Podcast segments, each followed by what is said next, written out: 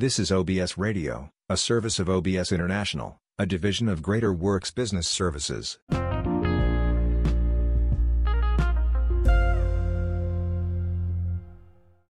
And so the Apostle Paul's beginning to say that, but he has to have somebody to take care of him. Now that just brings this up. It's important for you to know that sometimes uh, just saying, I'm going to trust the Lord when he gave you a doctor to go to is just pure foolishness. Now you say, I'm going to trust the Lord, I got a headache. Okay, well, you can say, with a head like that, it ought to ache, but I trust the Lord if I got a headache. Okay, we'll take an aspirin. Well, I'm just going to trust the Lord. Well, okay, He gave you medicine. So when the Lord gives you certain to be able to utilize, you break your leg and say, I'm going to trust the Lord to heal it. You're going to walk crooked or you're going to die from, you know, gangrene or whatever it might be. Don't get caught up, ladies and gentlemen, in these individuals that try to make something spiritual about it, whether or not you do or don't go to a doctor or a dentist. I know some people right now, their teeth are about to fall out of their head because they won't go to a dentist. Well, God doesn't intend for you to have rotten teeth. Well, you know, Adam and Eve didn't need a dentist. They also had a little different diet than you did and lived in a little better environment. things have gotten progressively worse. Would you agree? You know, ladies and gentlemen, the thing about Christianity today is, is sometimes Bible believers, they use their head for everything, including a hat rack, instead of using it for something besides a hat rack. Think with it. You know, if your car's busted, you go to the mechanic. If the plumbing pipe's busted, you call Robert or you call a plumber. If you want something done as far as your physical body is concerned, you go see a doctor. Do you understand? There's nothing unspiritual about that. You say, why? You still have to trust the Lord to bring you to the right doctor. Now, I'm going to say something, and it'll probably upset some people for me bringing it up in that kind of a deal. I honestly believe that the Lord led us to the right doctors for us.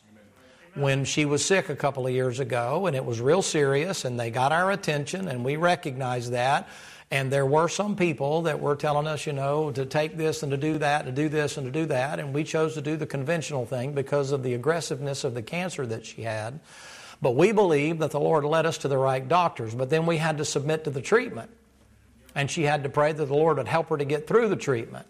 And some of the side effects of that stuff is still around for a long time. Well, you know, if you hadn't have done it, you know, then she wouldn't have the side effects. No, she might not have had the side effects. She might be in the ground. And you wouldn't have to live with that. You'd have to live with me without having her to take care of me. And that might not be a really good thing. So, so here's the Apostle Paul. Uh, if there was anybody spiritual in the, in the Bible for the Pauline epistles, the Apostle Paul is certainly spiritual. You know what he said? Only Luke is with me. Why of all the other apostles, why would it be Luke? Because he needs a doctor. He needs somebody to travel with him, somebody to help him, somebody to give him medicine. All right, the second thing that you want to grab a hold of that thing is, is that he says to take Mark and bring him with thee, for he is profitable uh, to me for the ministry. John Mark is the same guy that nine years prior to this that Paul said leave him behind, that Barnabas and Paul split over. Nine years later, he's learned his lesson. I'll give this to him. He didn't give up. Notice context now. Demas forsook me, having loved this present world. John Mark got kicked to the side, but he didn't get out. That must mean John Mark might have been immature and he might have been uh, un- unintellectual. He might not have known some of the things that he should have known uh, that about the Apostle Paul when he first kicked out. But what I like about him is he didn't quit. I mean, he got booted to the curb. He got put on the bench right off the bat. And while we could make a big deal about it, how about make a big deal of this? Nine years later, he's still in the ministry. Now you got that's that says a lot. You say why? Well, I don't know. Somebody pulled up and pulled in his parking place, or somebody sat in his pew, or he didn't get recognition for something. There's no mention of him at all until nine years later, and Paul said, "Well, he's profitable." That must mean that during those nine years he had been doing something that got Paul's attention. You know what gets my attention is that he didn't get out in spite of opposition. Amen. I like that. All of us as Christians could use that. You say, why? The misconception nowadays, the perception is, is because you're dealing with Christians that they're supposed to be something other than human. Well, I hate to tell you, until you're either dead or the rapture happens, you're still going to have a human side to you, and the temptation is going to be that when you don't get your way to get out. So I admire John Mark. I admire the fact that he didn't quit. Yes, he missed out on nine years, and Lord only knows what he could have been, but guess what? At least he gets something, and at the tail end of Paul's ministry, you know what he says? Bring him. He's profitable for the ministry. So I want you to pick up on that. Then he sends Tychicus there to Ephesus, and the cloak that left at Troas and Carpus, and thou comest, bring it with me uh, with thee, and the books, especially the, pros, uh, the parchments. That's probably New Testament writings there. Now I want to hit this thing on verse number 14. Alexander the coppersmith did me much evil. The Lord reward him according to his works. Heavenly Father, would you please be with us tonight? Thank you for the good group of folks that are gathered here. Thank you for the privilege of us being able to get together. And we'd ask now your blessings upon what we undertake to do. We pray in the name of Jesus Christ. Amen. Amen. All right, Alexander the coppersmith, come to Acts chapter number 19. It's a silversmith. It's an individual that does something. Remember context. Remember that I taught you that uh, the uh, when uh, Demas left, having loved this present world, that following after idols creates or calls you, or following after your desires creates or causes you to make an idol. It's interesting, an idol maker shows up in the same passage. You say, what? It's an aid to worship, but are we any less guilty of having our own idols? I mean, I've seen people make idols out of uh, sports. I've seen them make idols out of work. I've seen them make idols out of money. You can pretty much make an idol out of anything. How about this? You ever made an idol out of bitterness? You ever made an idol out of grief? You ever made an idol out of anger? You say no. How do you know it's an idol, preacher? Every time that thing comes up, it trips your trigger just like that. You say, why? Somebody's kicking your God.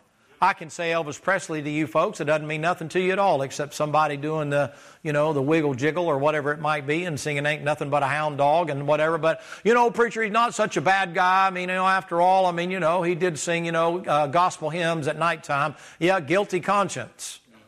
Well, preacher, you know, you can't, you know, fault the guy. He likes peanut butter, mayonnaise sandwiches fried in butter at nighttime and, and that kind of a thing. And I mean, but man, I mean, preacher, if you hear that guy sing Amazing Grace, I mean, you, you know that guy must be saved. Well, if he is, there he is.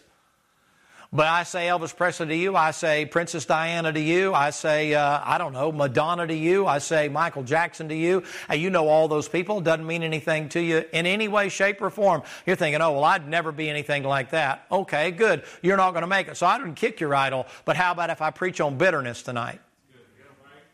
Would that, would that trip your trigger a little bit? How about if I preach on grief tonight? How about if I preach on covetousness or enviousness? How about that? How about reputation? Would you feel like I was kicking your Elvis Presley? Kicking whatever it might be? I don't know what your idol is. I know God wouldn't have put it in the Bible, and this is the swan song. This is Paul writing out to Timothy before he's getting ready to go. And this thing about idol worship and this thing about loving the world and not loving God is replete all through that whole passage right there. It continues to show itself through there because Paul's saying, you gotta watch it, you gotta watch it, you gotta watch it, you gotta watch it and we got to watch it. That's the thing that'll get in the way. That's why I admire John Mark. John Mark didn't make a, a, a, an idol out of the fact that he got kicked to the curb and he got rebuked. He didn't run around running Paul down. You don't have anything where, you know, yeah, that preacher and what he said to me, and that preacher did this, and that preacher did that. He ain't perfect. I don't know who he thinks he is, and I don't know what, yeah, he told me this, but I mean, he didn't have any mercy on that guy. Some preacher he is, some pastor he is. I mean, some grace he showed, some mercy to me. I mean, after all, he blinded the guy. Okay, well, you ever mention why he blinded the guy? Nobody ever takes the time to figure that one out. Why did he blind the guy? The guy was standing between him and somebody getting saved. The guy standing between him and him doing what God said to do. Do you think he could have asked the, blind, the guy to be blinded if God wasn't behind what he did? Do you ever pause for a minute to recognize Paul didn't have the power in himself to blind anybody? Am I right? So God must have been behind the rebuke. But suppose that rebuke was there to test out John Mark. Do you ever think about that? You ever think about that? Then when Paul comes through there, he says, No man stood with me. And they said, Oh, yeah, and by the way, Alexander the coppersmith hath done me much harm. The Lord reward him. John Mark didn't do him any harm. But the Lord reward him unto his works. Look at this thing in Acts chapter number 19, verse number 33, 1933. And they drew Alexander out of the multitude, and the Jews putting him forward, and Alexander beckoning with his hand, and he would have made his defense unto the people. But when they knew he was a Jew, all with one voice about the space of two hours cried out, Great is Diana of the Ephesians. And when the town clerk had appeased the people, he said, Ye men of Ephesus, what, men, what man is there that knoweth how that the city of the Ephesians is a worshiper of the great goddess Diana and of the image that fell down from Jupiter? Now, I'm going to get into all the stuff that's there, but the Apostle Paul comes along there and he said, This is the gods that have come down from up in Jupiter, and they've come down and they think these two prophets are there, and they think that because Paul's with his buddy there, they think they've come down from outer space to worship them. They want to make idols to them. Take your Bible, if you would, please, and turn over to uh, make it. Uh, stay right there. Stay right there. Look in verse 35 the town court of the people, and he said, Ye men of Ephesus, the man is known, of, uh, excuse me, that knoweth not how the city of Ephesians is a worshiper of the great goddess Diana, the image which fell down. There's a question mark there. Look in Daniel chapter number 8. Daniel chapter number 8. This guy's an idol maker. I'll make you an idol, uh, whatever you want. You say, What is an idol? It's an aid to worship. You say, yeah, it's an aid to worship. Yeah, it's a little more than an aid to worship, ladies and gentlemen. It's the thing that you worship. What do you make an idol out of? I don't know. You can pretty much make an idol out of anything. You ever made an idol out of your reputation? You say, No, I've never made an idol. Daniel chapter number 8. I've never made an idol out of my uh, reputation. Are you sure about that? You ever been sitting at a restaurant and you walk in first and some other people walk in after you? A bunch of heathens, you know, they walk in and and they sit down. They come in 15 minutes after you do, and the waiter comes out and he's late. And they walk up to the table and they stop there at the table and walk right past you and take the other people's order, and you were there first. I'm sorry I didn't say you didn't say your reputation was ever a god. And not only that, just a bunch of heathens ordering a bunch of liquor and talking and can't make their mind up and can't decide and you already know what you want. You say, What's that? Lord, kicking that idol. They must not know who you are. They must not have set the clock on you when you came in. They must not have given you the number one. They get service first. You ever recognize that stuff? You say, why does that stuff happen?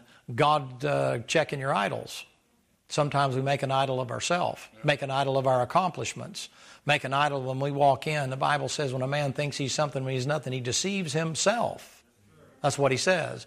Now, you may not struggle with that. You may not have a problem with that in any way, shape, or form. You may consider yourself to be perfectly at ease with whatever anybody says about you. But that's uh, for most people, for most people, to be uh, improperly and un, um, dishonestly spoken about. We'll find out whether or not you have a, an idol to yourself. You think somebody's taking advantage of you. You think somebody's lying to you you think somebody is uh, uh, being demeaning towards you. You say, What is all that? And the Lord's saying, You sure have made an awful looking uh, image to yourself there that passage in the book of Romans where he says in Romans 8:29 he talks about the predestination there of being conformed to his image. And Philippians chapter number 4 he talks about having the mind of Christ and let this mind in Philippians 2 be in you that was also in Christ Jesus who thought it not robbery to be equal with God made himself a little lower and learned obedience by the things he suffered. You know what God said? Your reputation is no good. Paul said I'm not worth anything. But that's a tough one you say, why? You live in a self esteem area, uh, era of time. You live in a time where it's all about you. It's all about you. It's what do you want? What do you want? What do you want about you? What about you? Feel good about yourself. Why feel good about yourself? You're doing something, but you want Bundy to feel good about himself? Well, that's different. Berkowitz, you want him to feel good about himself. Uh, you want the, the guy that killed all the co-eds out, out there in, uh, what was it, Colorado or whatever. You want him to feel good, at the big, tall, six foot nine guy blew his grandparents' brains out and then went to the nut house and then got out of the nut house and then killed six co-eds and then killed his mama and her friend and he's sitting in the prison now. You want him to feel good about himself? That's what the world teaches you. The world teaches you that when a preacher gets up and tells you what the Bible says and said this is God's opinion of you and your opinion of yourself doesn't line up with God's opinion, that there's something wrong with the preacher for telling you that you shouldn't be feeling guilty about being messed up as a soup sandwich. Those days are gone. Even you old people, now I'm an old people now, you remember days when preachers would get up and tell you, this is what the Bible says, and you'd listen to what he said. Nowadays it's like, well, now I don't know if that's really true. You're watching too much TV. There's no way that your thoughts are his thoughts. You say, why? Because he says so. Your thoughts are not my thoughts. Your ways are not my ways. My ways are far above your ways. When a preacher gets up and he says to you, he said, Now, this is what the Bible says. You say, Well, preacher, you can't grow a church that way. You're supposed to be growing Christians, not grow a church. Amen. To grow individuals. That's what you're supposed to do. But it's hard because you have to take a long look. I'm not talking about the silver lined mirror with a piece of glass over it and you look in there and see what it is you want to see. Why, you look at that thing every day in the mirror. You've ignored all kind of stuff on that thing. You can't see half of what other people see in you. You think you look in there, you say, hey, baby, how you doing? Boy, I'll tell you what, you're ready to go. Somebody said, man, you ugly as a mud fence. What is wrong with you, man?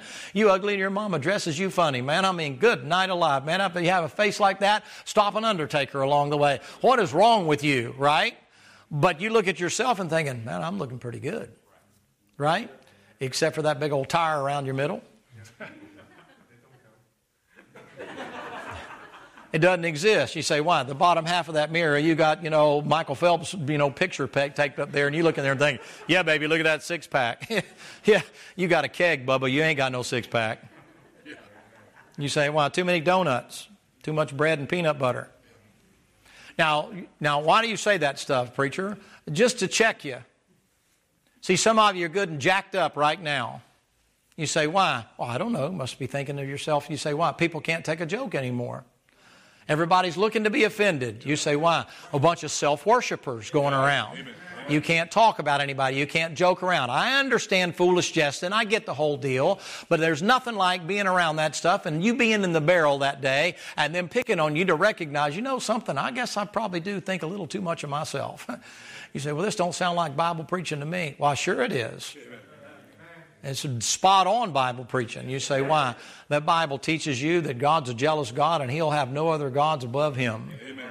He teaches you if you want to have fellowship with Him, you got to be on a cross. That means you're dead.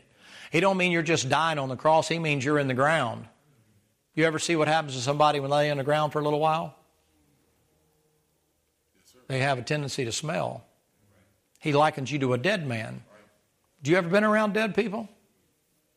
I've been around a few dead people. I've been around some dead people that have been dead for six, seven days, some of them longer than that.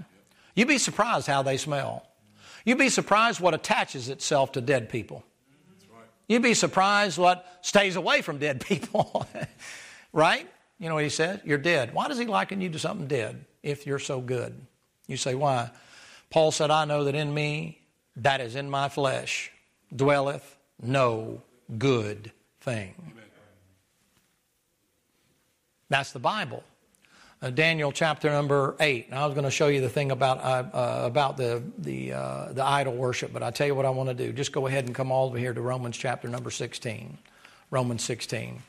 I'm just going to go in a different direction here instead of that high-minded stuff.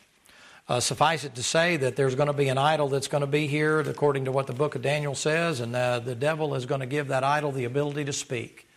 Uh, you're going to see what's starting to take place now where you see inanimate objects that are being able to do certain things. You're going to mess around with genetics and they're going to combine the two things together until you have part motorized uh, uh, individual that is an AI and you're going to have a human being.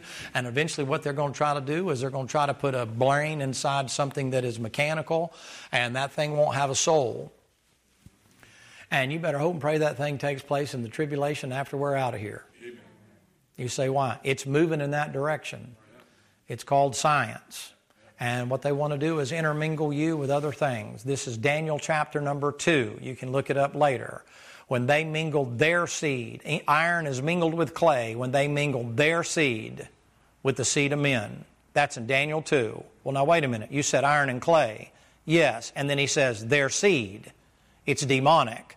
With clay, what is that? Genesis 6. That thing which shall be hath already been. You say, when's it going to happen? After we're gone. Rapture happens, we get out, but all hell literally is going to break loose and the devil's going to be in charge and things that you can't even possibly imagine right now. Bill Gates can't come up with that stuff. I don't care how devil possessed you think he is with all of his billions and billions of dollars and how much you think that the devil's in control and everything he is.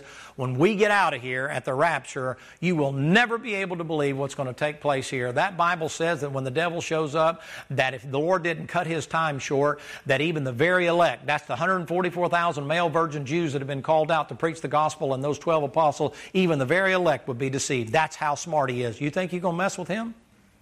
You're a fool if you want to mess around with the devil. You say, What do you do? You rebuke the devil and all that? I tell the Lord on him. I just tell the Lord on him. I don't mess with him. You say, Why? I'm not stupid enough to go toe to toe. Well, preacher, greater is he that in me than he that is in the world. That, that's a statement of fact. That doesn't mean you can whip him. You know what you have to do? You have to learn there's certain things that are better just left alone. I just need to stay away from those things. Look at this thing, if you will, please, in Romans chapter number 16. Now, Paul is uh, being pretty harsh here. You know what he's saying? There's some people you better stay away from. And the issue here becomes doctrinal issues. He said, Beware also to Timothy. He said, Not just Alexander the coppersmith, but beware also, Timothy. Beware what, Paul? Romans chapter 16, look at verse 17. Now I beseech you, brethren, mark them which cause divisions and offenses contrary to what? Which you have learned and do what? Now, is that plain? Now, preacher, I'm, I'm just not real sure about that because, you know, uh, a man down in San Antonio and uh, the fellow that's out in uh, Texas and another fellow over here and that and the other, they, you know, they're, they're all so nice with people and this and that and the other. What's Paul tell you? What did he just tell you right there? But, but why? Because they're ugly or because they're black or because they're female or because they're queer? What does he, what does he tell you? Are you reading it? So I'm wrong when I tell you that you're better off to stay away from a charismatic and a Catholic and a Church of Christ. So now, preacher, now you're now you're being a cult. I didn't say you couldn't try to win them to the Lord. Paul said avoid them, not reach them. Paul said when the JW knocks on your door, he didn't say bid them Godspeed and try to tell, you know, cake their ears off and show them all the verses in the Bible about the Messiah and Jesus wasn't created and all the things that you know to do. You know what he said? He said avoid them. You say, why? They'll just twist you up and tangle you up. That doesn't sound very Christian, does it? I'm following the Bible. Why don't you join hands with all those preachers, uh, people, uh, preacher? Why don't you go downtown? I've gotten the invitations. I know you find that hard to believe. I've gotten the invitations to come down there and sit with the pastoral committee and to sit with the other people, the interfaith council and stuff like that, to counsel the people at the sheriff's office and the mayor's office and to talk to them about trying to straighten this kind of. You say, well, why don't you go down there? How can I tell you to avoid people with wrong doctrine and then I go down and do it? You say, but it'd be good, it'd be good, be good uh, publicity for the church. That's the wrong kind of publicity. I'm not going to sit on a platform with those people that believe in speaking in tongues and believe in worshiping Mary and believe baptism saves you and then get up here in the pulpit and tell you all those things will damn your soul to hell, but it's okay that I, I can handle it. Now, do you know why Paul tells you to avoid them? It's not just for your testimony, it's so that you don't wind up getting pulled into it. Let me tell you how it works. You get to know them, and then you get to alibi them. And then you get to thinking, well, I know what Paul says, but. You know what he just said? He said divisions and offenses come. Well, what about promise keepers, preachers? I was around for all that promise keeper stuff. When they're fishing people out of this pond that we had spent years trying to get in here and saying there's two damnable things that you're not allowed to talk about doctrine and denominations. So when people would say, well, preacher, are you going to get involved? They're going down. Back then it was the Gator Bowl, and back then it was the uh, Civic Auditorium. Uh, you're going to go down to the Coliseum, and you're going to go down to the Prime Osborne Center and that kind of a thing? No, not going down there. You don't want your church, we got all the stuff in the mail. You don't want your church to be involved like it's being involved in a Billy Graham crusade. No, sir, not going. You say, why? Certain people you ought to stay away from. You say, why? It makes a statement. For me, it's no different there, and some of you are going to be shocked at this. Come to 1 Timothy chapter number 6. 1 Timothy chapter number 6. Some of you are going to be shocked at what I'm about to say. For me, there's a, it's worse than hanging out with a pedophile or a queer.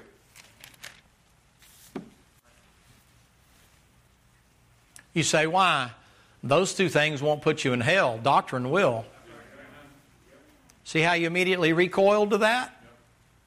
That sounds so unkind as a preacher. You know what the Lord said? You better stay away from false teachers. You know what He says in the book of Matthew? In the book of Matthew, the Lord comes unto you, Woe unto you, scribes, Pharisees, and hypocrites. And He lays it on, goes about four verses. Woe unto you, scribes, Pharisees, hypocrites. And, and then He, Woe unto you, scribes, Pharisees, hypocrites. And He keeps on, you know what He says? He says, You make people that follow after you a twofold child of hell.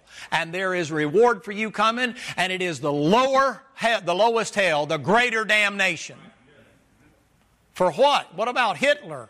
Killed all the Jews. What about Stalin? Killed all the Jews. What about Bloody Mary, preacher? What about the Crusades? What about all that? The Lord says those people teaching false doctrine get the greater damnation.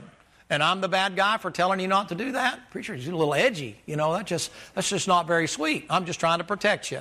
You folks, you try, when you raise your kids and stuff like that, you raise your, especially your daughters, and you tell them there's certain people, stranger danger, and you should teach them that stuff, and certain people that you ought to keep them away from, and that's the correct thing to teach them. But if a preacher gets up and tells you, you better stay away from people that teach false doctrine, well, he's, he's, he's a bad guy. I mean, you know, Christianity means everybody gets together. Where'd you get that? Who taught you that? That's not biblical Christianity. That may be somebody with a PhD, a THD, and an MSRSV or whatever behind their name and all that behind their name. That's somebody that's not in the Bible. I don't care how educated they are. It never was this ecumenical thing. Apostle Paul's constantly warning you be careful, be careful, be careful, watch them, watch them, watch them. It's interesting to me how many kids we get in here. We still get to see people saved here. And they get saved here, and then all of a sudden out of the woodwork comes a holiness, or comes a Pentecostal, or comes a charismatic, or comes a church of Christ. Well, did you get baptized? You get baptized. You need to be baptized. You've been baptized, you got to be baptized. You know, the Bible says in Acts chapter number 230, repent and be baptized. You got to be baptized. You got to be baptized. Have you been baptized? You got to be. Well, then you're not saved. You're not saved. And the people that don't believe in eternal security, oh, that's a damnable Baptist doctrine. No, it's a Bible doctrine doctrine. And they come up all of a sudden, you didn't care about it when they were going to hell. Now they're saved. Oh, you're in the wrong church. You don't need to be in that church. I mean, that's an isolationist group. That's a group. that's a cultist group. Those people, they, they don't they, they believe they're right and everybody else is wrong. No, I believe the Bible's right and everybody else is wrong. You can be an independent Baptist and be wrong too. Look at what the Bible says in 1 Timothy chapter number 6, if you would, please. Pick it up in verse 1. Let as many servants as are now under the yoke count their masters worthy of all honor. The name of God and his doctrine be not blasphemed. And his, and what? Doctrine. Verse number two. They have believing masters. Let not them despise, let not despise them because they are brethren, but rather do them service because they're faithful, beloved, partakers of benefit. These things teach and exhort. If any man teach otherwise, consent not to wholesome words, even the words of our Lord Jesus Christ, and to the what? Look in verse three, which is according to godliness. He's a nice guy and he just doesn't know any better and it's perfectly okay. How come nobody preaches that? You know what he says about the guy that doesn't teach it? He's proud, knowing nothing, doting about questions and strifes of words, wherewith come the envy, strife, railings, evil surmising, perverse disputings of men, corrupt minds, destitute of truth, supposing gain is godliness from such. He'll tell you to fight them. You know what he said? Get away from them. Take your Bible and back up just a little bit to uh, Galatians chapter number 1. Galatians chapter number 1. This is a tough one right here. This is, a, this is a tough one. He said, What are you trying to do, preacher? I'm trying to give you some relief. I'm trying to tell you that it's okay to be nice, to be kind, but you don't have to compromise. You sit down at the table and somebody said, Well, I just believe, you know, that the way you get to heaven is, is that you, you take the wafer and you drink the juice and you pray to Mary. Okay, thank you. Won't be having lunch with you anymore. Why? You're so spiritual? No, because I'm afraid, you know, you might get me liking you so much that I get to thinking that maybe, uh, maybe you're not such a bad guy and maybe it'll be okay. And then before long, you know what'll happen with you? You won't give them the gospel anymore. You say, why? Because they're nice people. We're not talking about them being mean people. We're not talking about serial rapists and killers here, ladies and gentlemen. We're talking about people that claim to be Christians but being saved some way other than the blood of Jesus Christ. And I'm the devil for telling you that?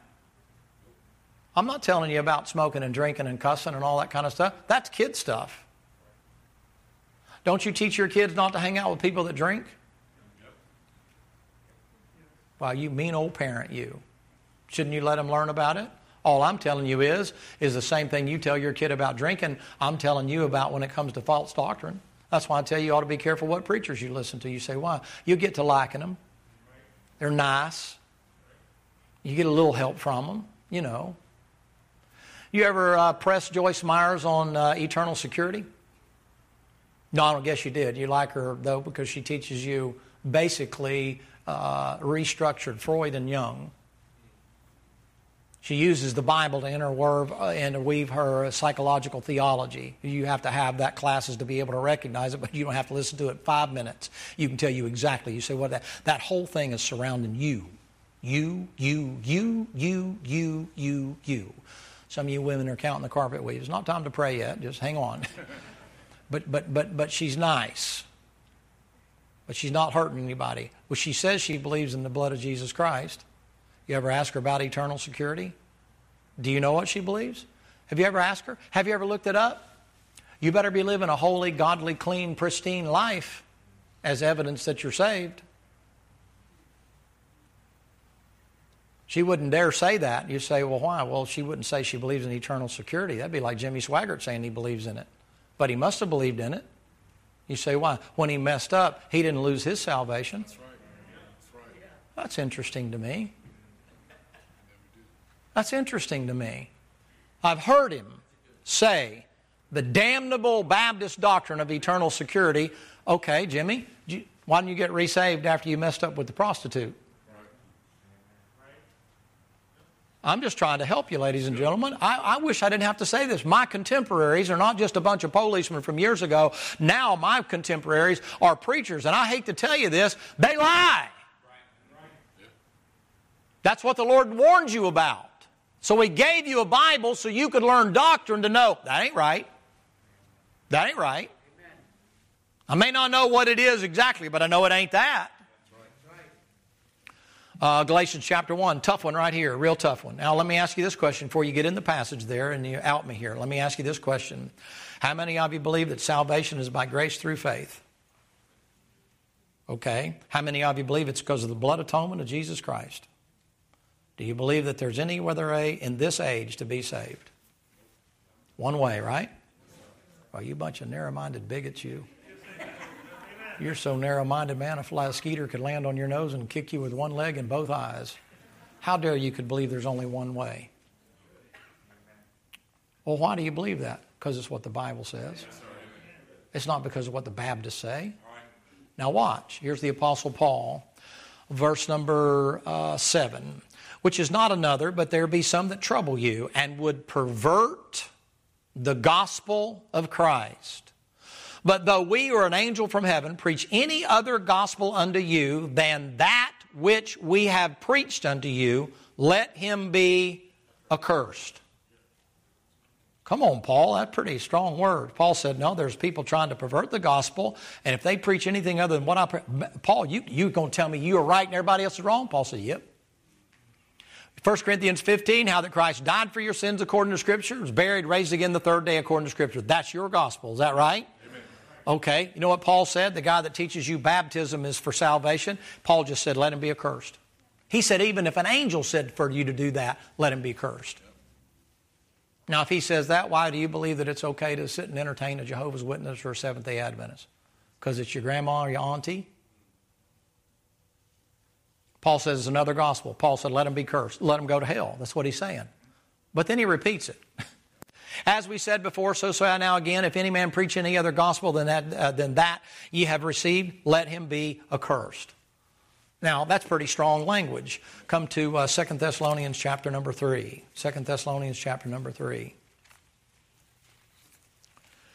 Preacher, what are you trying to tell me? Just old fashioned, uh, there's, there's separation, not just from people that smoke and drink and cuss and chew. You should be on a whole other level than that. You shouldn't be running with those people anyway. Any good person from back what I used to do, good people didn't run with those people anyway, whether they were saved or not. Some of you young folks don't realize there was a time in this country where even unsaved men and women didn't hang out with them kind of people. I mean, I got to say this to you. They may have been wicked as the devil, but they kept it in the closet. And there might have been homosexuality around, but they didn't make it public. And there might have been divorce around, but they weren't proud of it. They didn't make it public. And there might have been adultery around, but they didn't make it. It wasn't in the news tabloids. It wasn't all over the newspaper. It wasn't all over social media. There was a time when people kept their mouths shut. There was just things you didn't talk about. Nowadays, everybody is, because of social media, everybody's business is everybody's business. And so as a result of that, everybody thinks, well, this is okay and that's okay. Just because you say it's okay and you've got accustomed to it, like the frog in the boiling water, it don't mean it's okay with God. Don't ever take God's long suffering as a condonement for you doing something. Well, God's not doing nothing about it. He ain't done yet. Amen. So, well, it'll be over, you know, whenever the fat lady sings. It'll be over when God says it's over. And until then, thank God for His mercy and His grace. And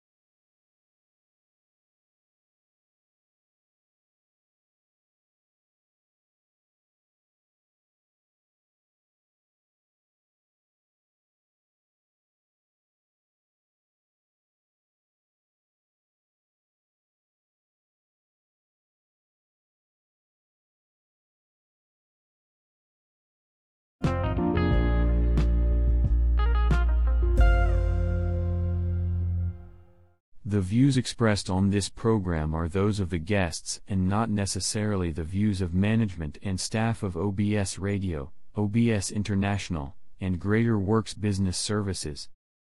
Guests who appear on this podcast are not required to pay a fee and is made possible by radioguestlist.com. For more information, please visit our website at www.obsintl.cf. Follow OBS on Facebook at www.facebook.com slash section. If you want to contribute financially to help us continue broadcasting, please go to paypal.me.obsintl. Thanks for tuning in. We will see you next time. This is OBS Radio, a service of OBS International, a division of Greater Works Business Services.